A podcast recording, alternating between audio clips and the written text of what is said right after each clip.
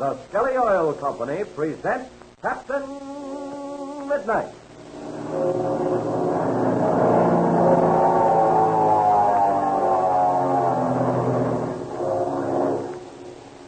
Captain Midnight, brought to you 3 times each week by the Skelly Oil Company, Skelly Jobbers and Dealers. Are you proud of the way your family car starts? Or are you sometimes embarrassed by the way it moans and groans and grinds when you step on the starter? Well, if it's slow and wheezy, maybe all you need to do is change your oil. Maybe a change to clean, fresh Skelly Tagolene winter motor oil will give you starts you can be proud of. Make your car start like an airplane. You see, your old oil, designed for warm weather driving, is probably thick and gummy now. Sticky and heavy like glue. Won't let your motor turn over freely. Well, believe me, new winter Tagolene will fix that. It'll protect your motor, too, because Skelly Tagolene's faster flowing gets up in the motor and lubricates it quicker and stands up under high-speed driving. If you want to get a real kick out of fast starts, stop at any Skelly service station and let the boys drain out that old oil and fill your crankcase with fresh winter Skelly Tagolene. Tell Dad or Mother that, won't you? Ask them to try Skelly Tagolene winter motor oil. You'll be proud of the way your family car starts, and your folks will be glad to know you know how to help them take care of the car. And now to Captain Midnight. The famous pilots, with Patsy and Ma Donovan and Major Barry Steele, are very happy, although they are still marooned in Major Steele's little camp deep in the Mexican forest, where Major Steele and Bud Conley made a forced landing. The little group is happy because the last radio message they received from Chuck indicated he was landing with the desperately sick Bud Conley at Ridgeville Airport. It is now the middle of the following morning. After a good night's sleep, the best in weeks, everyone is chipper as a lark. Listen as Ma Donovan exclaims, "You're in a good night's sleep is a wonderful thing, isn't it, Major Steve?" It's nothing like it, Mrs. Donovan. I don't think a good meal does a person as much good as a long night's sleep when he needs it. Isn't that right, Captain Midnight? Well, Major, now that you've had both, how do you feel? Oh, first time I felt like a human being in a long time. Gee, Captain Midnight, how soon do you think Chuck will get here? Well, I don't know, Patsy. Not for another half hour or more, though. He would certainly wait until daybreak before starting back for us. I don't see how he could make it in less than 4 hours at least. Oh, I don't know now, Captain. He might make it in less than that. He's got a pretty strong tailwind this morning. And that's a lucky thing, too, Major Steele, because now that the wind is from the north, he'll be able to land in this small field and take us all out at one time. Well, Patsy, although we might all get away at the same time, I think it would be better to divide up. Oh, gosh, Captain Midnight, how do you mean? Well, now, you remember in Chuck's first radio message, he told us about the large field 2 miles north? Why, of course. That's the thing to do. You mean for Chuck to land at the other field? No, Patsy. I mean for Chuck to land on the little field here, take 2 of us over to the big field, then come back and get the other 2. That way, we know we'll be safe. Now, you bet. And since everything has gone so well, we can't afford to let anything happen now. Sure, and I'm glad to hear you talk like that, Major Steele. We want to get back home safe, all right. Well, there's one thing I wanted to ask Captain Midnight. Well, of course, Patsy. What is it? Well, what are you going to do about your Spartan? It is cracked up some. Yes, I'm afraid that we're going to have to leave the Spartan here, Patsy. Oh, we might salvage the engine, propeller, and instruments, but... Well, I'm sure sorry I had to have that forced landing, Captain. Oh, it wasn't your fault, Major. It was that bad gas in the tank. And I was the one who put it in. Well, of course, you only did it in an emergency. Yes, that's true enough. I had no choice in that particular case. Well, the point is, what about a new ship?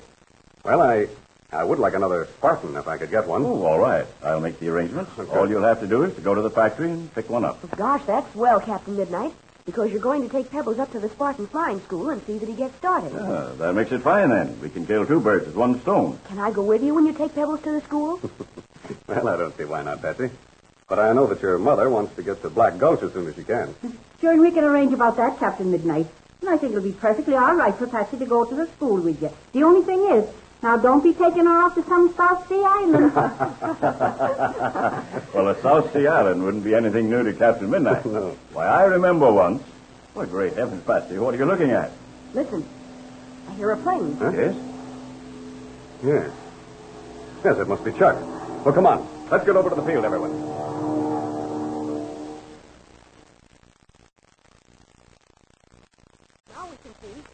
There he is, coming down the line. Ah, good old Chuck. He'll be on the ground in a minute. Wait a minute. That isn't Chuck. That's not the plane Chuck was flying. It's smaller, see? You say, you're right. I'm so sure it was Chuck, I didn't notice. Well, in the world can it be? Well, I don't know. But it's a cinch the pilot knows we're here. Otherwise, he wouldn't be landing in this place. I'll bet it was someone sent by Chuck. Of course, that must be it. Look, he's coming in right over us. Yeah. Well, I saw the pilot's face for just a second. Well, did you recognize him? Who is it? I know who it is. It's my brother, Steve. What?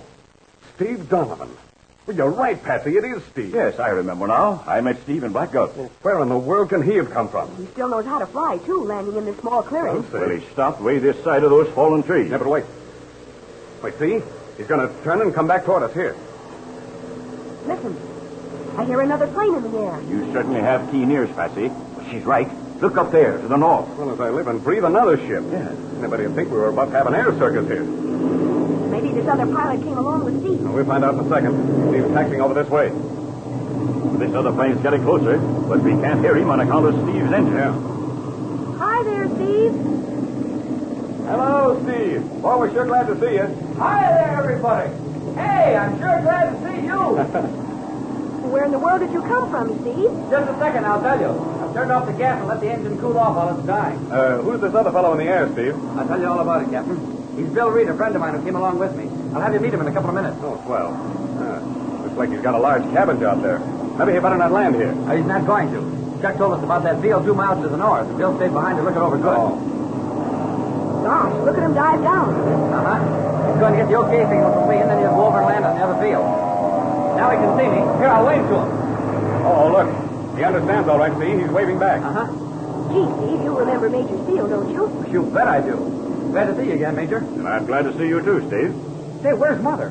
Chuck told me she was here. Well, she's over at our camp, Steve. We'll go and see her in a couple of minutes. Oh, your engine just died, Steve. Maybe we'd better turn off the switch, huh? I'll get it for you, Steve. Oh, thanks a lot, Patsy. Say, what's the matter with Chuck, Steve? Why didn't he come back with you? Well, I'll explain the whole thing to you. It isn't Bud Conley, is it? He isn't worse, is he? No, Captain. The doctors think Conley has a good chance to pull through. Oh, thank heaven for that. Yes, I'll say. The best news yet. Well, you see, it's this way. I had been working for the Southwest Airlines, you know, and just finished a long charter trip. Mm-hmm. In fact, it took me all over the United States and to Cuba. I was pretty well worn out when I got back, so the boss told me to take a long vacation. Oh, your headquarters are at Ridgeville, aren't they? Uh-huh. I just got in yesterday afternoon and was out in the field last night when Chuck ran with Bud Conley. And after they took Conley to the hospital, Chuck and I had a long talk. By the way, he wrote a note for you. Here it is. Oh, fine. Thanks a lot. Well, go on with your story. Well, Chuck and I fixed up a little plan. I borrowed this small ship and got this other fellow to fly the big cabin job. Mm-hmm. Now, after I take you people over to the other field one by one, he'll fly this ship back to Ridgeville while I'll go on with you people to Señor Paredes' hacienda. Loop and loop. Are we going back there right away? Well, yes, that was Chuck's plan, Patsy. He said you had to pick up Pinky Drake and Slim Poole and some Mexican kid who you were going to take to the Spartan Flying School. Yes, that's right. But what's Chuck going to do in the meantime? Well, Captain, the doctors think Bud Conley will pull through all right, but of course he's not yet out of danger. Chuck wanted to stay around pretty close. As long as I could come down here for you, he thought that would be the best way. Well, I'm sure I don't see anything wrong with that. However, if you don't mind, Captain Midnight, I believe I'd go back with Bill Reed to Ridgeville. Yes, I know. You want to be close to Bud Conley, and I don't blame you. Well, sure, Major. There's no reason why you can't go back with him. This is a two-passenger plane. All right, then that's decided. Major Steele goes back to Ridgeville with Reed, while we go down to Señor Paredes' hacienda. Gosh, Captain Midnight, what does Chuck say in his note? Oh, wait, I almost forgot. See about that. Here it is. He says, Steve Donovan will explain everything to you. And as long as he can fly to meet you, I thought I had better remain near Bud Conley, at least until he's out of danger. While I am waiting here, don't you think it would be a good plan for you to fly down to Señor Paredes' hacienda and get Pinky, Slim, and Pebbles? Then fly back and meet me here. Love to everyone. And it's signed Chuck. Well, everything seems to be fixed up in fine style, doesn't it? Well, just think of it. We'll get to see Señor Paredes and Dolores again. Why, if we take off right away, we can be there by the middle of the afternoon. That's right, Patsy. And we'll get started right away, too. Come on, Steve. Maybe you'd better help us break camp. Right. You fly us over to that other field, and then we'll be on our way. Nice work, Steve. I see you haven't lost your touch of the stick. Well, here we are. I'm rather out of practice in a small ship like this, Major. Yes? You know, for a long time now, I've been flying nothing but bi-motored airliners. Well, gee, Steve, nobody would ever know it. You handle this small job just as though you'd had 100 hours into the last 2 weeks. Well, are we all ready to go to Señor Paredes, Patsy? Well, I am, Captain Midnight, and Ma's waiting in the large cabin plane. And Bill Reed is waiting for you, Major Steele. Oh, well, I'll be with him in a few seconds. Goodbye, Steve. Goodbye, Patsy. I'll probably see you in a couple of days. Right? Goodbye, Major Steele. See you soon, Major Steele. Before we part, Captain Midnight, I'd like to have a couple of words with you. Well, certainly, Major. Oh, we'll be waiting for you in the plane. Oh, okay, Steve. We'll be right over. I'd go with you, but I feel my duties with Bud Conley. Yes, certainly, Major. I understand. Say, what are your plans after you get back from Parada Hacienda?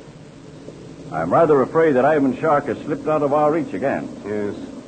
Well, Major, naturally, I'll devote all my energy to picking up his trail and closing in on it. What about Chuck Ramsey? Well, I'm afraid Chuck's going to be very unhappy if he can't help us. But, well, for his own good, I really think he should be in a flying school. Oh, you can do more for him than any flying school, Captain. But then I realize there are many other things to be taken into consideration. Yes, there are. Well, I'll talk it over after I get back from the parade out in the end. As soon as I see Chuck, I'll have a long talk with him. Okay, Captain. The best of luck. And we'll keep in touch with each other by radio. Right. I'll see you and Chuck in a couple of days.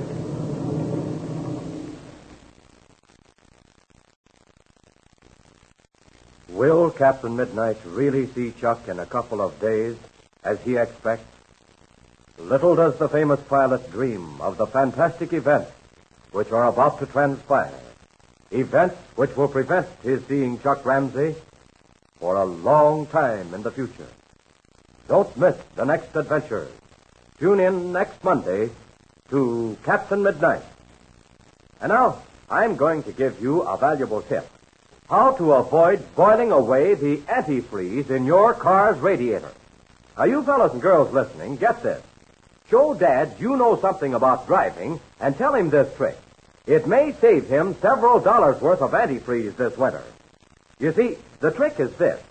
Most antifreeze doesn't boil away at all.